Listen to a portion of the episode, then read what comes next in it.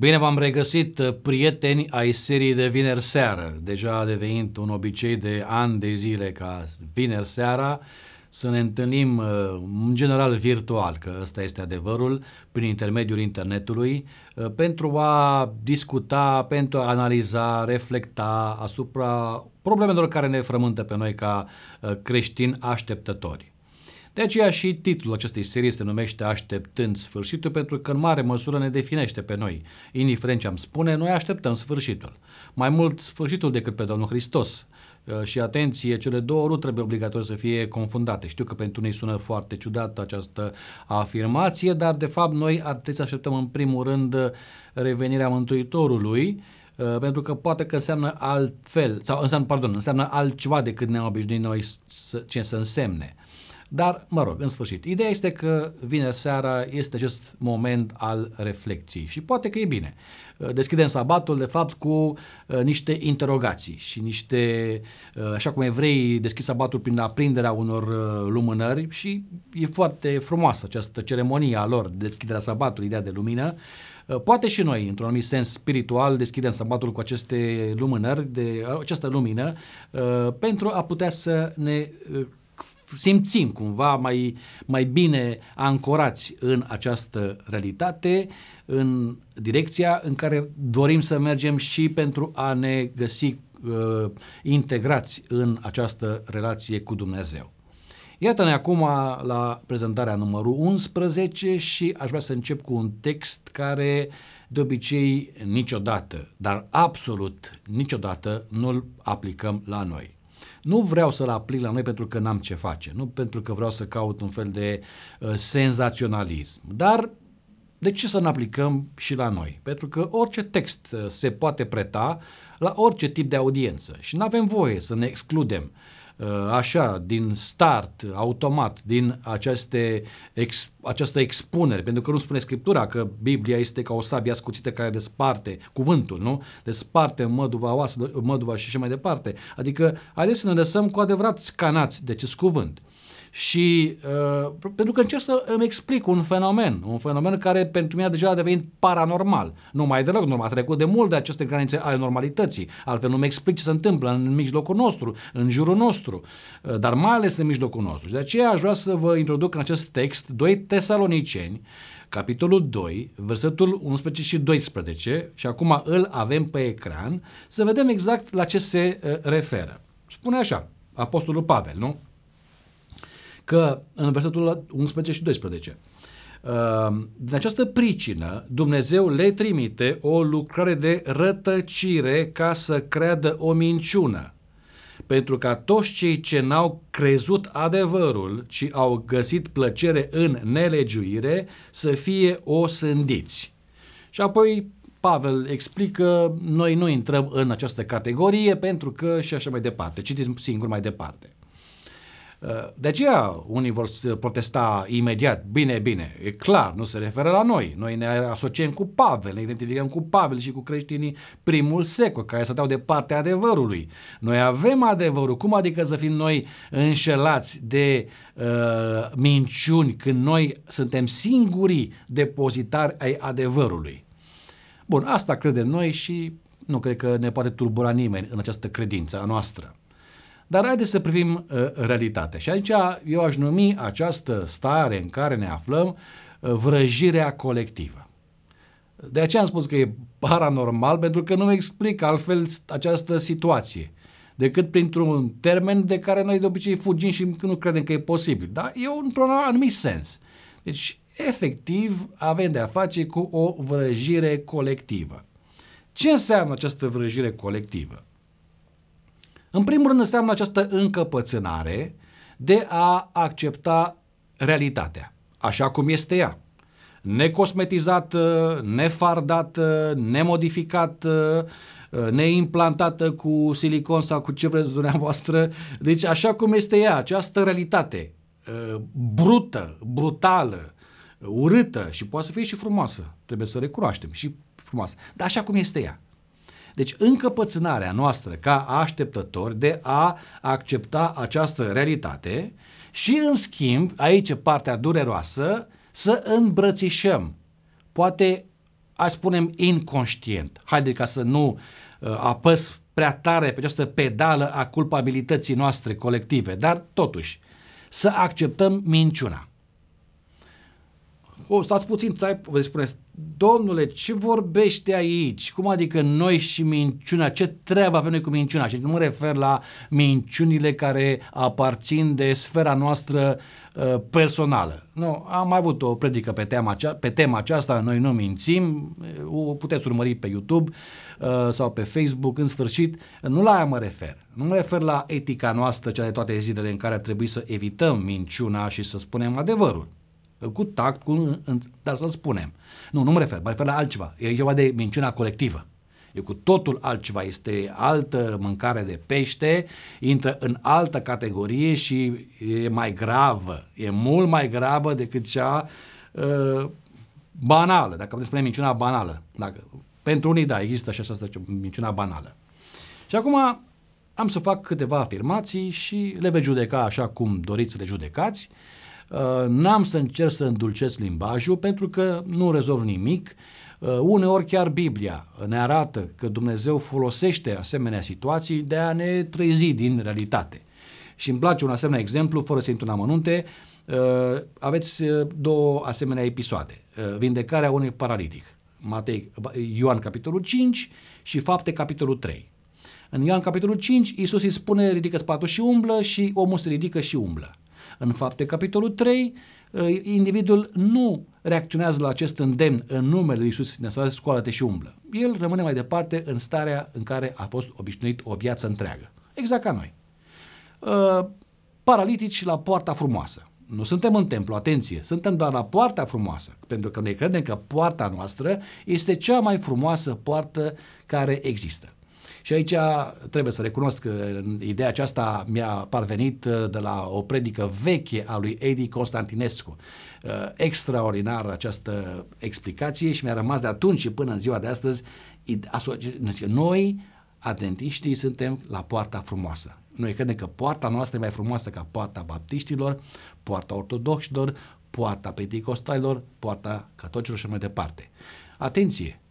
Nu suntem în templu doar la poartă. O fi cea mai frumoasă, o fi cea mai dreaptă și cea mai uh, neprihănită, o fi cea mai aproape de adevăr, o fi cum dorim noi să o descriem, frumoasă, dar nu suntem în templu, suntem la poartă. Am închis paranteza.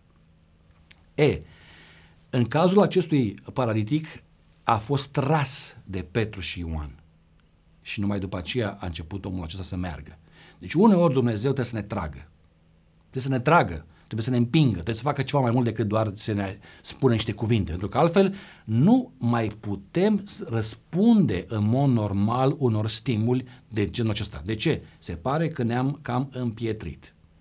Și de aceea spun că anumite afirmații pot părea pentru unii scandaloase, pentru alții prea dure, pentru alții lipsite de uh, diplomație sau de uh, tact, uh, nu știu, în sfârșit, nu mai am răbdare, Uh, vreau să spun lucrurile așa cum sunt. Deci, care este ideea?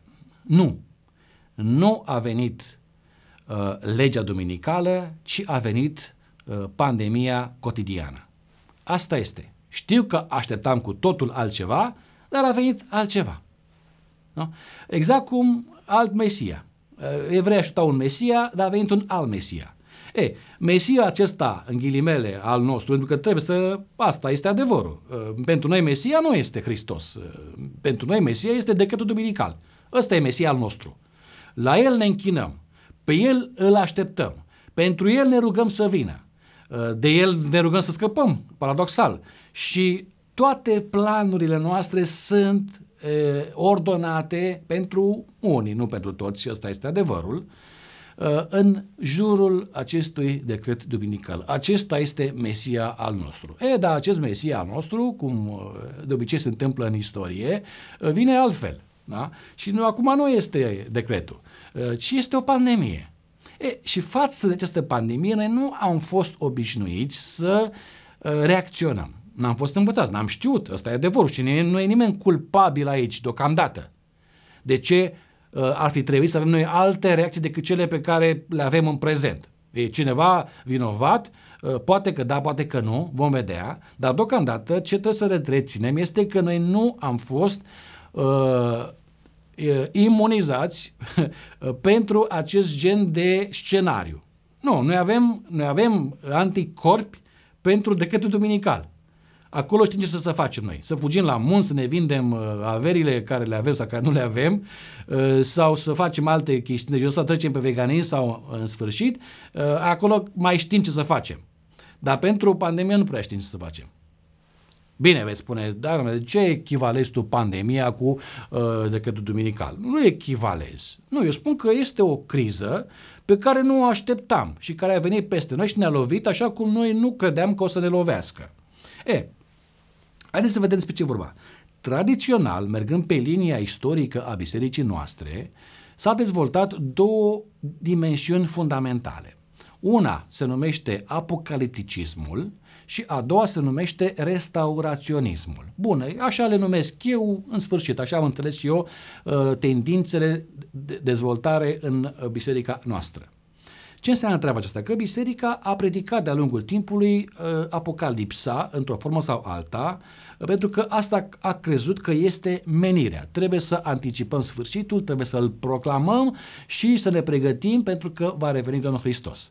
Pe de altă parte, după un anumit moment uh, cheie în istoria noastră, secolul XIX, a început un alt curent foarte interesant să se dezvolte, ceea ce numim restauraționismul. Dacă primul curent a fost uh, născut de William Miller și a fost preluat de biserica noastră, al doilea curent a fost uh, născut de Ellen White și care a fost, dar în timpul acesta, ambele uh, direcții au conviețuit și cumva, cumva încercau să fie un fel de echilibru. Pe de altă parte, dacă mergem prea mult pe restauraționism, adică vezi aici uh, solia sănătății și așa mai departe, să nu cumva să cădem, cum zic unii, în Evanghelia socială. De parcă ar fi asta un păcat de neiertat. Bun. Alții, pe de altă parte, dacă mergem prea mult în apocalipticism, după aceea ajungem în formele astea radicale și ajungem la fel de fel de uh, ciudățenii și ajungem în extremisme. Dar, de fapt, n-ar fi trebuit să fie aici apocaliptic, ci mai degrabă profetismul și cu Uh, restauraționismul. Atunci ar fost un echilibru perfect și am fi știut exact să știm exact cât de mult trebuie să ne integrăm în această lume și cât de mult să fim deoparte ca să putem să spunem ca profetul, vezi că aici nu este bine, vezi că aici trebuie făcut așa. Asta este, de fapt, povara unui profet. Nu va fi niciodată popular, dar profetul ne oferă direcție. Profetul la modul generic, da? Bun. E, aceste două tendințe Bun, deși sănătatea a fost declarată ca fiind brațul drept al soliei noastre, se pare că, istoric vorbind, brațul stâng a preluat controlul. Adică nu profetismul, cum ar fi trebuit să fie profetismul, ci mai degrabă apocalipticismul. Adică această dorință de a speria pe cei din jurul nostru că vine sfârșitul. În primul rând ne speriem pe noi înșine și apoi speriem pe cei din jurul nostru. Asta este foarte clar. E, și atunci misiunea bisericii a fost în mare măsură apocaliptică și prea puțin, a fost, nu zic că nu, dar mai puțin restauraționistă, uh, legată de sănătate. În afară de așa numita reformă a sănătății care trebuie să recunoaștem, se reduce strict la a nu mânca porc, a nu bea alcool sau droguri, a nu fuma și a mânca sănătos în general, restul cam aici s-a oprit, mai degrabă un fel de bucătărie internă nu s-a predicat cu aceeași fervoare, cu aceeași dedicare, cu aceeași uh, dorință de persoasiune, cum s-a predicat, să zicem, Apocalipsa, sfârșitul, plăgile, nenorocirile. Nu că a fost un seminar de ăsta anti-stres, că a fost uh, steps alea, mă rog, uh, New Start, cum se numea pe vremuri, uh, adică uh, când să trăiești sănătos, nu zic, ei sunt, aici și acolo. Că s-au construit unele spitale, s-au construit, dar prea puține, unele clinice și mai departe, dar nu a fost accentul major pe direcția aceasta. Ăsta este adevărul.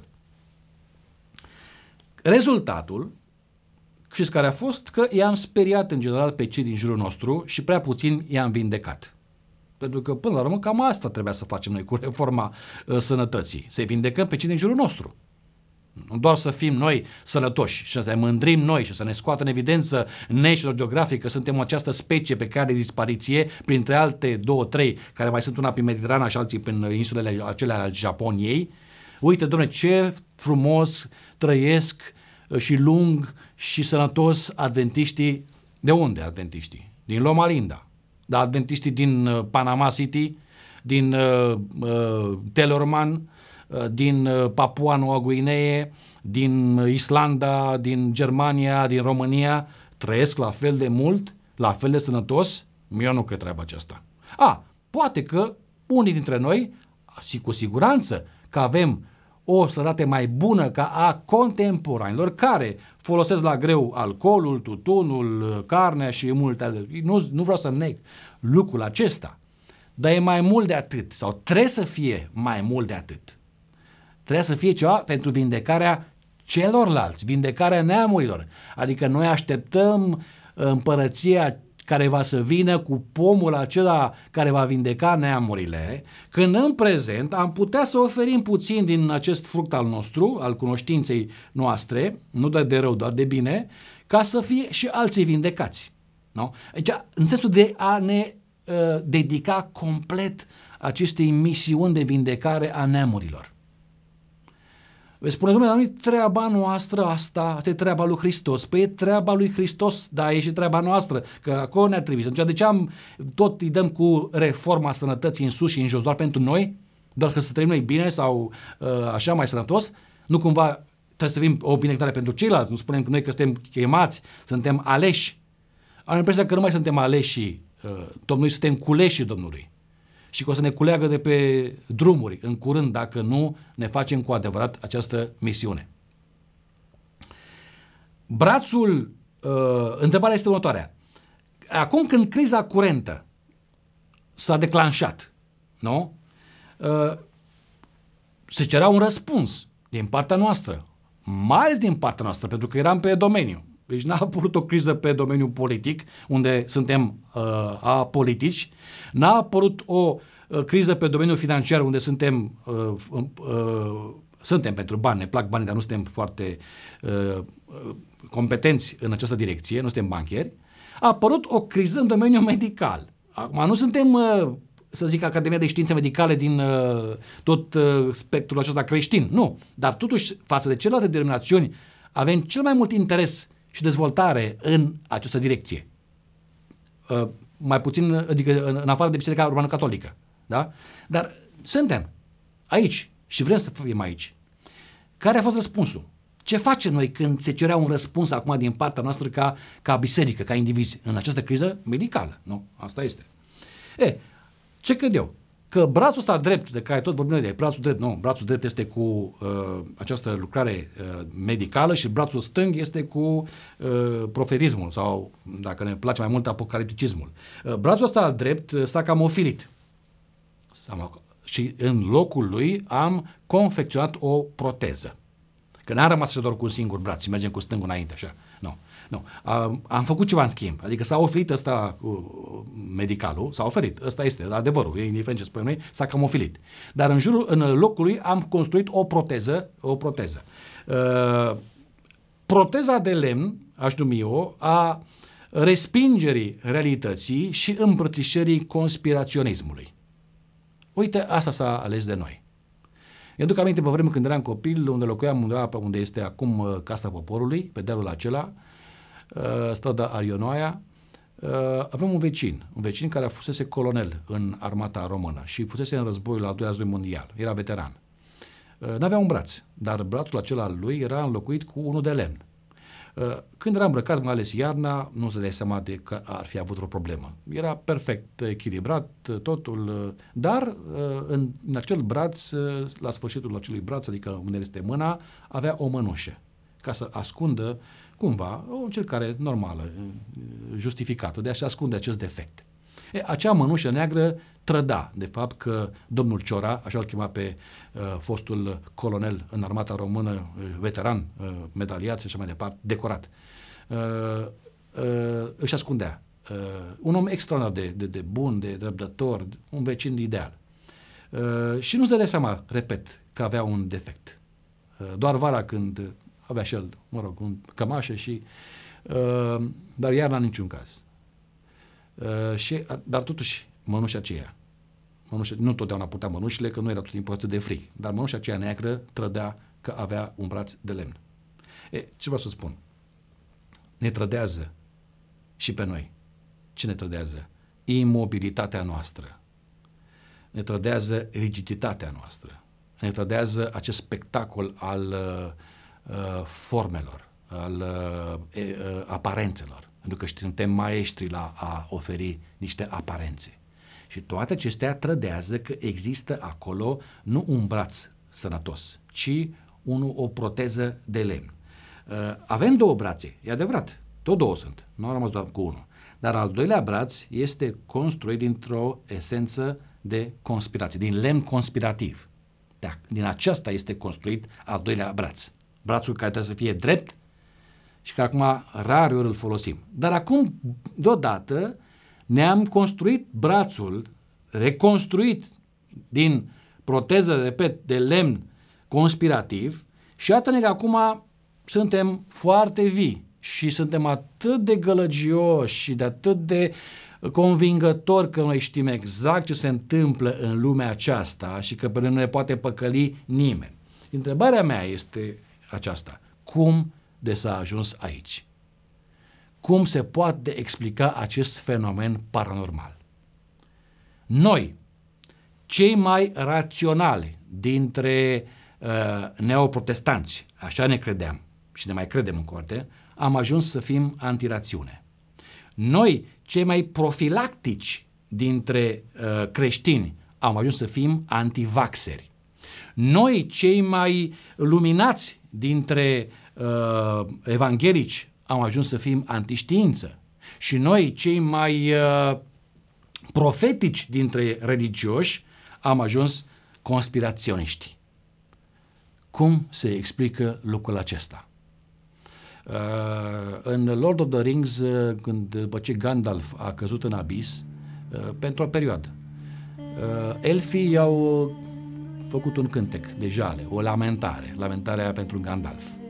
Și când uh, hobiții cu frăția inelului au ajuns în regiunea aceasta a elfilor și când au auzit cântecul, uh, era uh, acel sentiment al jalei și al regretului imprimat în notele muzicale, dar nu înțelegeau cuvintele.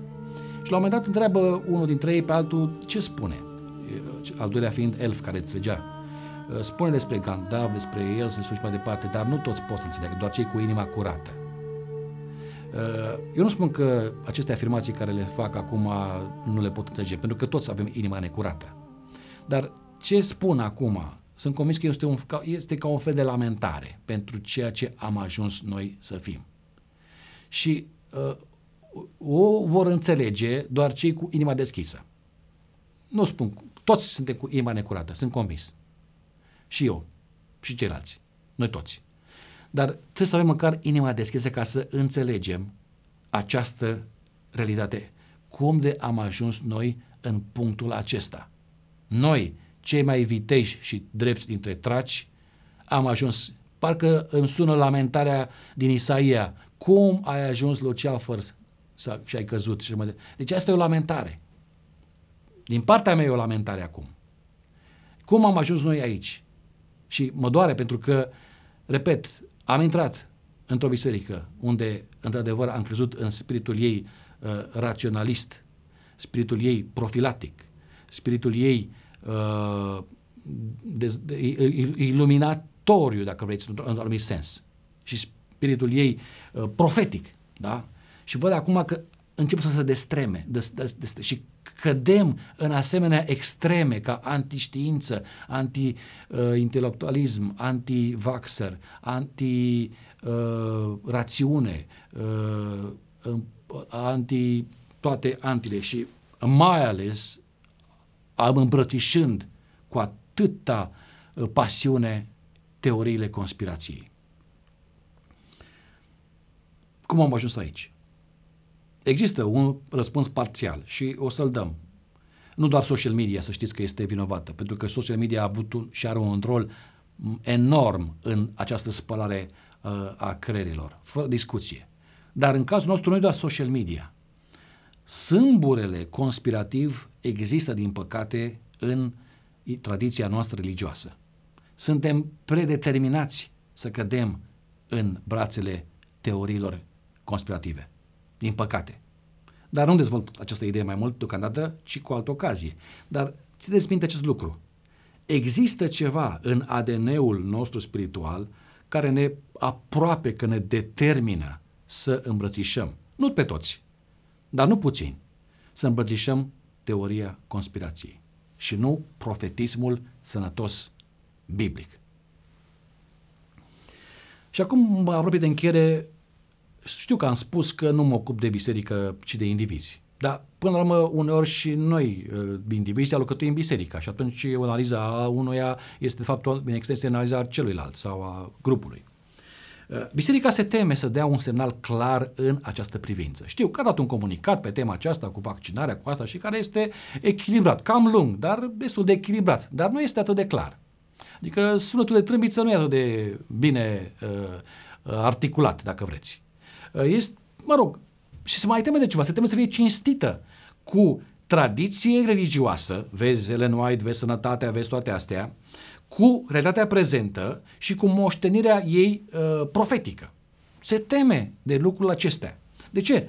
Uh, văd semnale ambigue, văd uh, semnale contradictorii, uh, văd de fapt spiritul laodicean în toată splendoarea lui manifestându-se. Nici cald, nici rece. Și în privința aceasta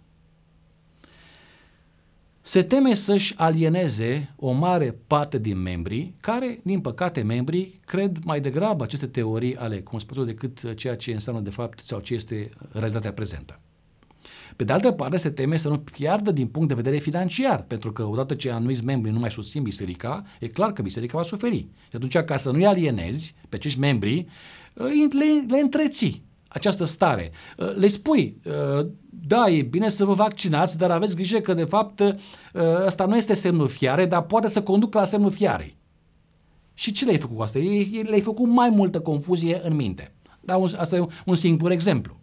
Și se mai teme de noua realitate în care nu se simte deloc integrată, din contră, foarte stingheră. Nu știe ce caută biserica în noua... Uh, ce înseamnă noua realitate? Păi da, virusul ăsta a creat, nu vă supărați, asta trebuie să vedem, sper să vedem, să nu fim orbiți. Uh, acest virus a creat o nouă realitate. Realitate care practic pare că este uh, deloc compatibilă cu misiunea bisericii și cu noi, cu așteptările noastre. Așa pare. Bun, dar care este de fapt misiunea bisericii? Veți întreba. Știți care este misiunea bisericii? Exact misiunea care i-a încredit-o Dumnezeul Gedeon. Du-te cu puterea aceasta pe care o ai și acum urmează uh, misiunea concretă și izbăvește pe Israel din mâna lui Madian. Asta este și misiunea noastră, să izbăvim pe cei din jurul nostru din mâna lui Madian, oricare ar fi acest Madian. Și noi avem niște unelte, niște instrumente, avem ceva putere. Și mai ales acum, în acest context al uh, pandemiei, cu această tradiție noastră uh, religioasă, dar mai ales uh, de profilaxie și de sănătate, noi ar trebui să fim în avangarda, în, în, în față, în primele rânduri, baricade împotriva, în lupta aceasta împotriva virusului. Așa că asta este misiunea noastră. Du-te și izbăvește pe Israel din mâna lui Madian. Vom vedea în alte ocazii cum se va concretiza lucrul acesta.